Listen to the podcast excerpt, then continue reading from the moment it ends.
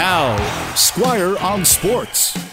Starting today, Travis Green and his coaching staff will begin to figure out the answer to a very important question. And that is who should be the regular defense partner of Quinn Hughes? This has to be done because Travis Hamonic isn't here, and we don't know when he's coming. So Plan B is definitely in effect, and maybe Plan C, D, and however many others there could be.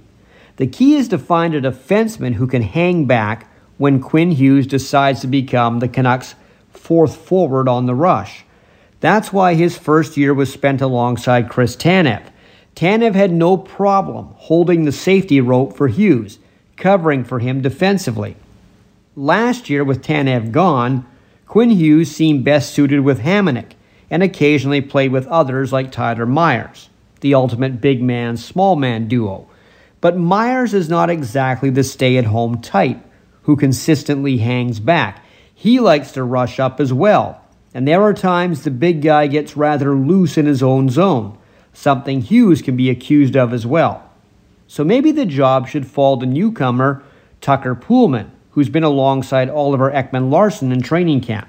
Now, Ekman Larsson is another defenseman who loves to get involved in scoring goals rather than preventing them which should make the Canucks' power play extra dangerous. But five on five, the Canucks will be a bit more dangerous in a bad way defensively.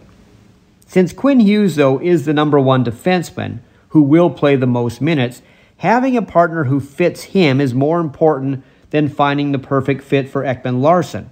It would be nice if you can find everybody the perfect partner, sort of like what dating sites try to do. But Hughes being paired up with the best candidate is the most important thing to find out before the season starts. Squire on Sports on 980 CKNW.